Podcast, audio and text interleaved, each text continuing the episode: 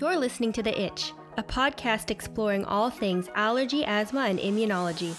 I'm your co host, Kortney, a real life allergy, asthma, and eczema girl. And I'm your second host, Dr. Payal Gupta, a board certified allergy, asthma, and immunology doctor. Kortney and I hope to balance each other out so that we get you all the information that you want and need about allergies, asthma, and immunology.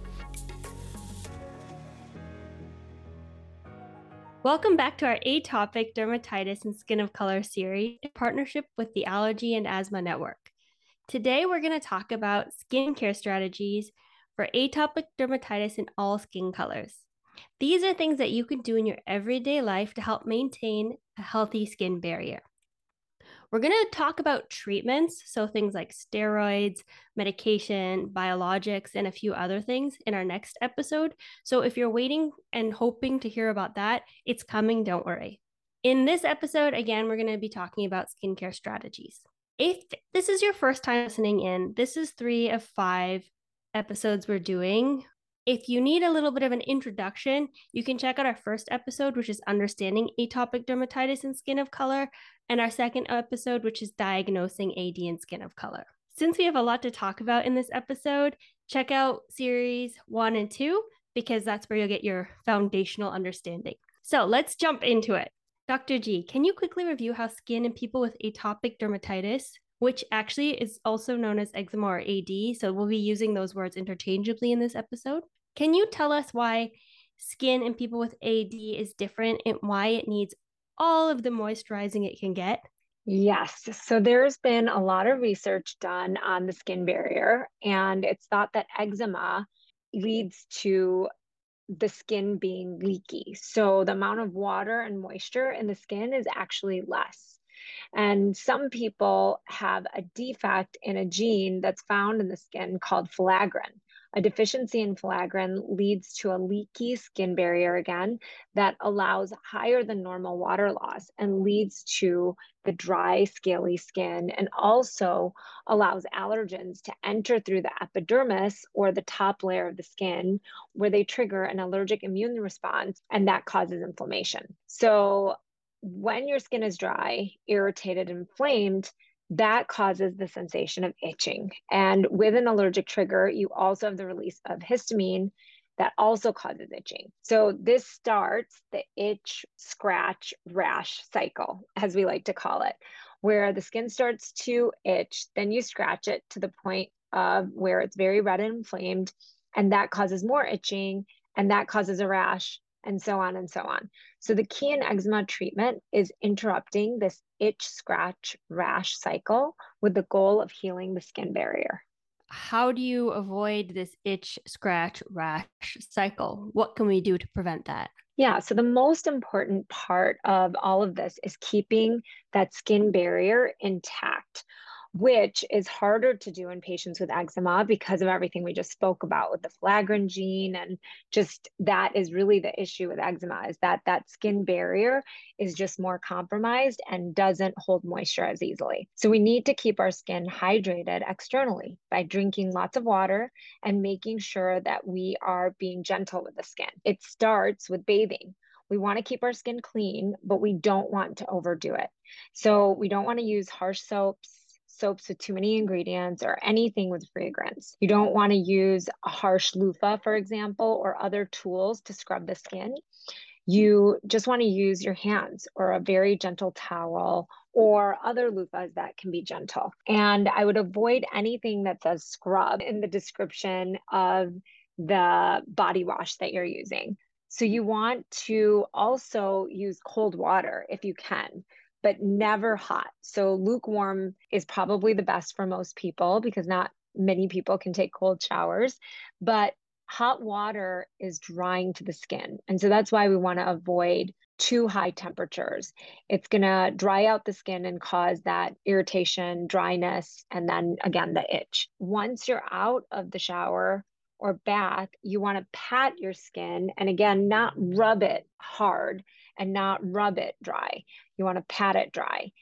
And lastly, you want to put on moisturizers while your skin is still a little moist from the water because this will help the creams or lotions or ointments get into the slightly open pores and penetrate into the skin as the skin is drying. What I'm hearing is that you do not want to break your skin barrier. So, unfortunately for us, AD people, no sugar scrubs. What I'm also hearing, which is interesting to me, is that being hydrated does not mean chilling out in the bath for hours. It actually means lathering yourself in a healthy amount of moisturizer so that you seal in the hydration for your skin. So when you hear hydrate, or at least when I hear hydrate, I think water, water, water, but it's actually keeping that water in. And that's what creams and lotions do.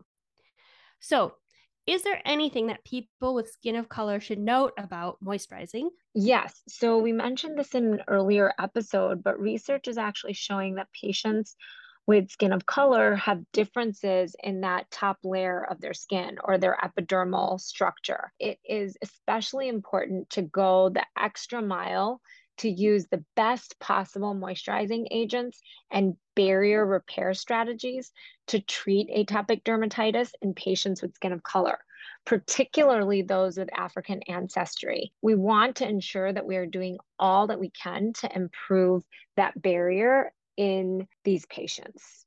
And are all moisturizers made equal? So, with respect to cleansers and moisturization, I recommend patients use moisturizing cleansers as opposed to traditional soaps, which can dry the skin excessively. So, there's something called a Syndet bars, and moisturizing liquid cleansers with occlusives and humectants built in that can minimize any drying of the skin while showering or bathing. So Syndet bars are made differently from regular soap bars and are derived from oils, fats, or petroleum products rather than traditional soap. Companies that make Syndet bars are Dove, Cetaphil, Eucerin. Lotions are thicker than a solution, creams are even thicker, and ointments are even thicker. And therefore, they're greasier and Sometimes they're not as well tolerated by people because of their consistency. But to be honest, those are most often commonly used when the eczema gets more severe and they work the best. And so, again, the lotions and creams that you should use shouldn't have any fragrance. I definitely use a greasy ointment and I am a shiny, shiny person. But at the end of the day, my skin is happy and I'm a happy person. I also use an oil based body wash and I don't use soap at all. And it was hard to get used to because, you know, you're not getting that squeaky clean feeling, but your skin is really softer. And I guess that's the goal is that we want to have really moisturized, soft skin and not like squeaky, squeaky clean because squeaky clean generally means dry for me and maybe the same for you guys. So I'm curious since we can't use fragrances and essentially smell super nice. What about using perfume? Yeah, so perfumes can also be irritating to the skin because they contain fragrance mix, which we test often for people who have what we call contact dermatitis. And I would recommend staying away from them if possible. But, you know, I personally have been gifted perfumes and I have eczema. And so what I do as a trick, first, I put the back of my neck as a test spot and keep it on for the day and make sure that I don't have a reaction. And the second thing I do is I actually apply it to my clothes as opposed to putting it directly on my skin. And that might make a difference. Okay, that's a good tip. Thank you. In case we want to smell divine one day. So, before we jump into other ways to manage your atopic dermatitis other than what you can actually do for and onto your skin, I was told by my dermatologist that I can never hmm. moisturize too much. What do you say about that? Yes, I absolutely agree with that statement. If you are using a product that you do well with, then applying it throughout the day is the ideal way to keep your skin hydrated. But that's hard for people to do because they're in school, they're working, just gets cumbersome, especially if you have a large area of your body that's affected. But I would say that for a lot of people, the hands can be problematic because we're washing them often.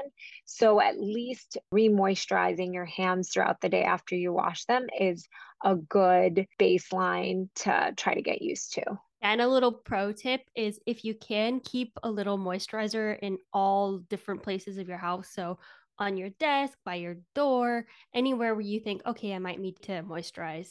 That helps me definitely with the hands. So now we have our skincare routine down.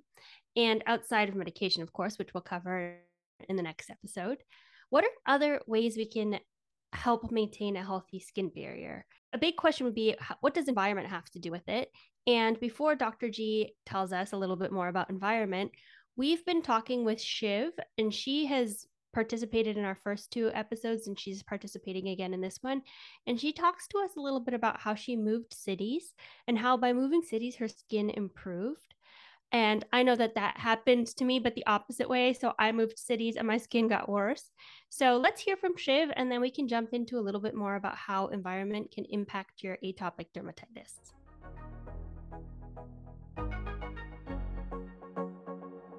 Constantly reapplying my creams. I keep one on me. I moisturize with my uh, full body cream multiple times a day. But I have this trusty cream that I moisturize the bad spots all the time. And I think the best thing for me was moving. Uh, it really helped with the flare ups. I, didn't, I don't have them as uh, often. And yeah, so it's just doing those things. Yeah, so this was a great clip in showing how environment can play a really big role in atopic dermatitis. We discussed triggers in our first episode, and knowing what your triggers are by getting tested can help. But triggers like pollen, pet dander, all these things are environmental triggers. So moving can be tricky because you may be allergic to a pollen in your new city or you may be less allergic to pollens in your area, or you may become allergic to new pollens as you live in your new city longer. So I don't think it's practical to move for your allergies necessarily because of pollen, but I have seen patients move their apartment because of smoke exposure from a neighbor that triggers their asthma, for example, or if there are animals in the building that someone is allergic to and is triggering all of their atopic symptoms, including atopic dermatitis. There's little tricks that you can do if you are allergic to the environment outside to help prevent the symptoms from getting severe. One of these things is air purifiers. They can help with these airborne triggers by removing some of these allergens. Or if you're allergic to a pet, you want to make sure to keep that pet outside of your sleeping area to prevent being exposed to that allergen for seven to eight hours while you sleep. And then we'll be talking about this more in the next episode, but there's also immunotherapy to decrease the sensitivity that you have to different allergens that you can think about if you are being triggered by environmental allergies.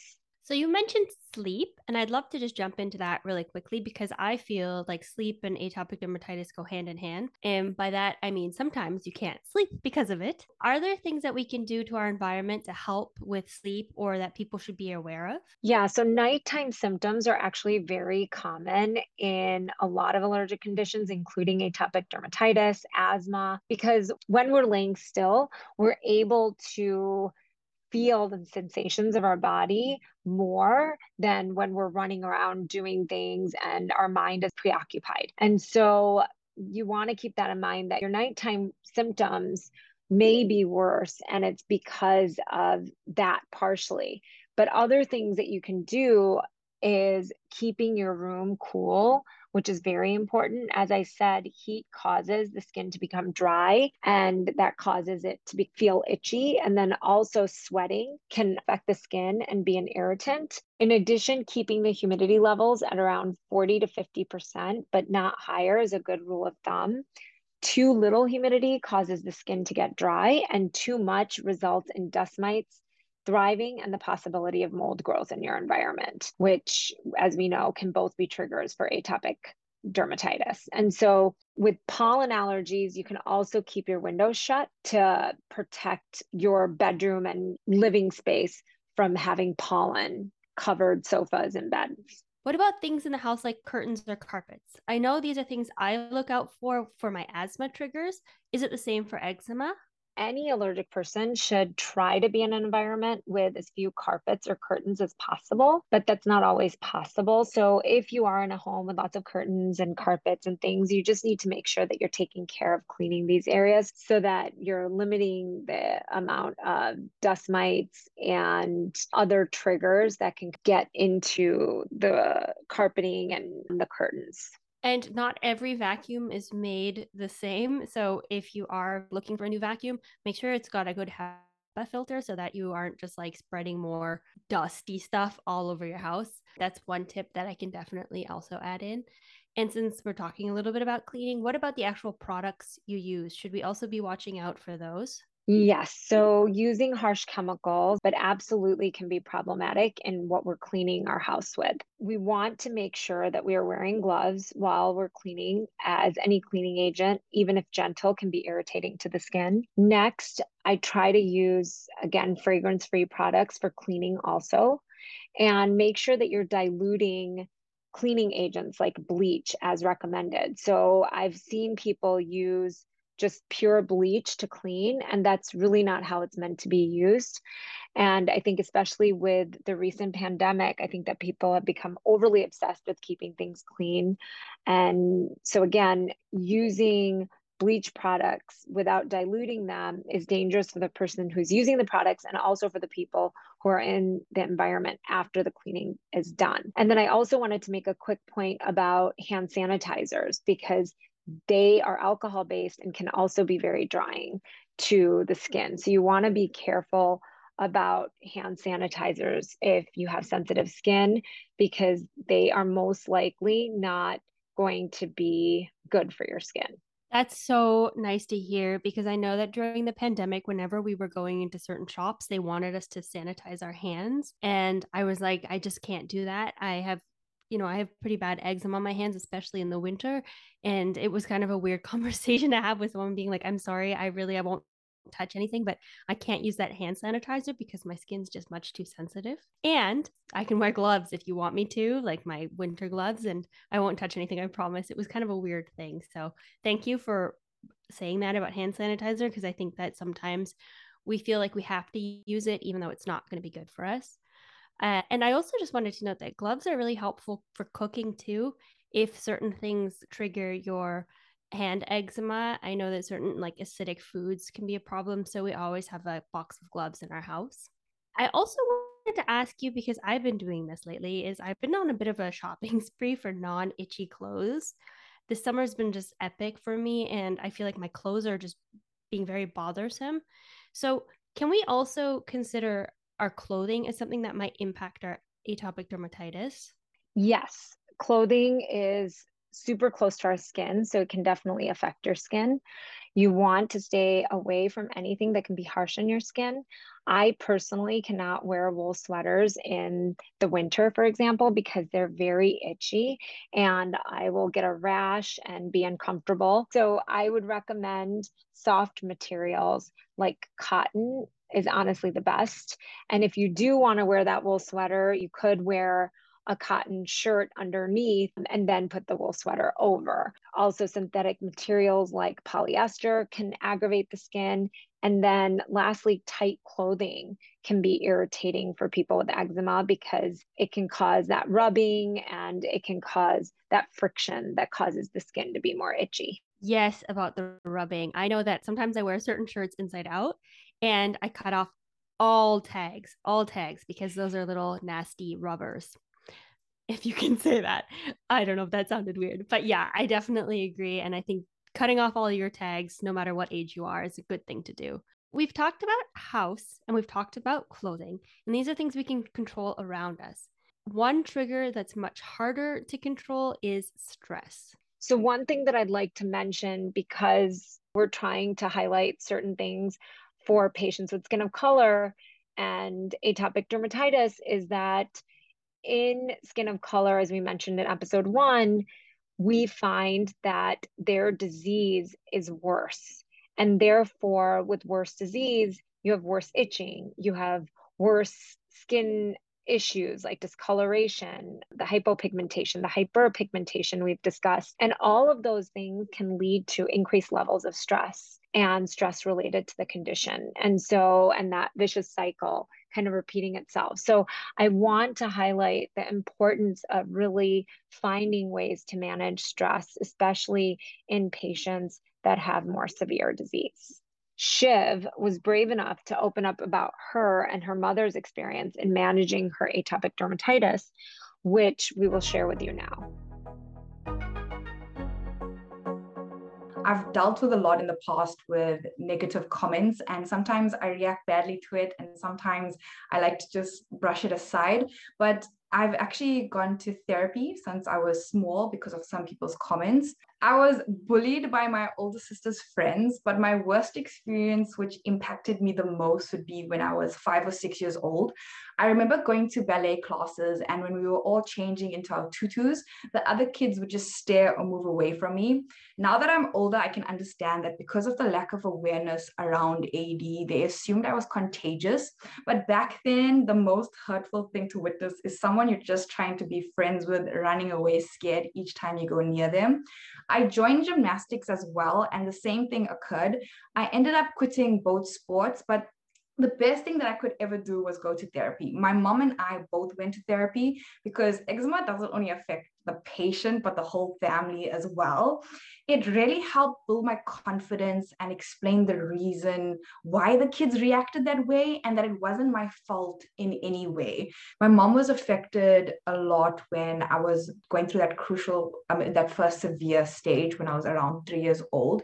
Seeing your child waking up bleeding and screaming and crying really impacted her. It got to a point where they advised her to step away from me, let my dad and my granny help dress me and clean my bandages out because they said I could sense my mom's stress and my mom's being upset that in turn make me stressed and make me flare.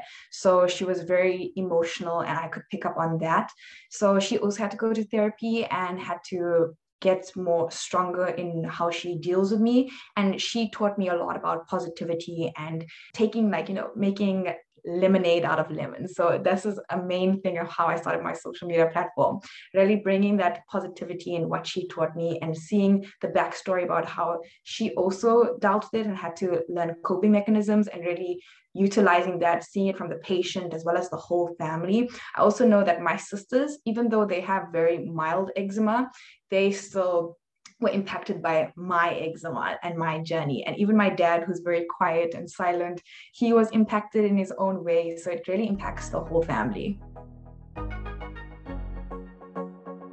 So, Shiv brings up such an important topic. Going to therapy can not only help you understand how you might be able to look at your stressors differently, but can also just help us figure out what those stressors actually are because sometimes we don't even know what is affecting us and how life is affecting us and causing us to be stressed. So sometimes just talking about it can help us realize what exactly is causing the stress. Sometimes stress can cause the condition, but also sometimes stress can be caused by the condition, which is what we saw for Shiv and her family. Her mom watching Shiv have this condition really caused a lot of stress for her. And that turned into a vicious cycle because then it ultimately led to stress for Shiv. So it really sounds like therapy and family therapy allowed them to put into place alternative ways in which to manage their condition at home you know separating mom during times of high stress so that both her and mom could step away and hopefully ultimately improve her condition. Yeah, I think that was so good to hear from Shiv. And family and friends are really important in the process of dealing with a chronic condition. I mean, you really don't have to go at it alone, and your family and friends are also impacted. Like you said, Shiv's mom is obviously impacted from her AD. I know that personally, when I started to share how my skin made me feel, not just physically on the outside, but also emotionally, I started to gain more confidence uh, just to be in my body. In talking about what was going on can be a great release. And it was a great release for me in times of high stress. If I told someone how I was feeling, I felt a little bit less stressed because really at the end of the day you're bottling it up and bottling it up is not a great coping strategy and i also know that there are some really good online communities if you know family and friends aren't really connecting with you and they're not helping you along in your journey. And Shiv, for instance, has a great community where she's really normalizing life with eczema and helping other people feel more comfortable and confident in your skin. So if you are looking for someone to help you along, you can maybe start with Shiv as well. Yes. And knowing that others, as you said, are experiencing similar issues is very important and helping us feel like we are not alone, but it is also important to make sure that we're in communities online, especially that are positive, like Shiv and like you. As we all know, social media can also be harmful if we get into the wrong circles and it can actually lead to negative emotions. So we just want to be very, very careful. Yes, you have to vet your information. That's so true because it also can be kind of triggering. I do have to say, as much as family and friends are really important, sometimes I just need to be alone and to deal with my demons, if you will. And I know things that have helped me are meditation, which I couldn't get behind at the beginning. And I was like, I don't understand why people do this. But actually, if you stick with it, it truly can help your eczema. Uh, so, meditation. I also know that breathing exercises and yoga have been really important tools for me in managing my stress and in managing my atopic dermatitis. Yeah, and we actually addressed these tools in another series we did with the Asthma and Allergy Network for asthma. And so we'll link to that episode in our show notes because I think that all of those concepts are very pertinent to any condition, but definitely to atopic dermatitis. But essentially, we know from research that meditation and exercise in whatever form you want can be very therapeutic and can help lower stress levels for most people.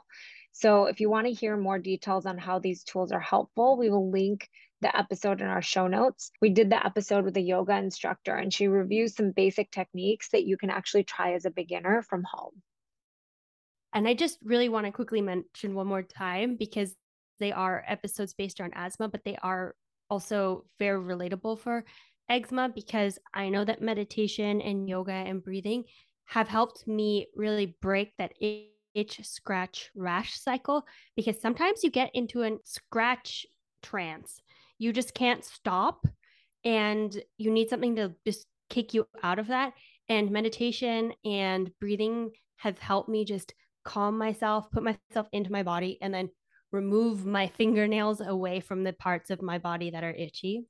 Before we round out this episode, I do want to share a few other techniques about the itch scratch cycle that helped me because I can, like I said, get into this a scratch rage, scratch trance where I just can't stop. It's amazing. My brain just turns off and my hands just go at it. So things like light exercise, like going for a walk, just moving my body slightly helps me. Also, things that kind of occupy your mind. So, puzzling has been really helpful. I'll listen to a podcast and I'll puzzle. I know some people like to knit or bake. Basically, you just want to occupy your hands. And last thing is watching TV is great. If you find that you watch TV and then you unconsciously start to scratch, have something in your hand that you can play with, like a fidget spinner, or there's like these pop things. I don't know, they're like these silicone things that you pop, um, but just something so that your hands aren't going at it without you realizing it. And hopefully that will help you prevent that itch, scratch, rash cycle because at the end of the day, we want to keep our skin as intact as possible. Those are great tips, Court. And I actually love all the content that you share on your social media accounts and that Shiv shares on her social media accounts to really help patients understand what you do to help your eczema on a daily basis. And it's nice that you guys share those little tips and tricks. Hopefully, they can be helpful to those beginner eczema patients. Thanks. Yeah, sometimes people don't realize that living with atopic dermatitis is something that you have to manage every day. And once you find those strategies, it feels less and less like a a big thing and a big part of your life because you've got it managed. But it's about getting control first. So, with that, we're going to say thank you for listening. And we hope that you have found some new ways to manage your atopic dermatitis in daily life that doesn't involve medication, because that's what we're talking about next time. For now, check out parts one and two in this atopic dermatitis with skin of color series. And go to our show notes for more information about the Allergy and Asthma Network, Shiv, and some other episodes that you might want to listen to about eczema.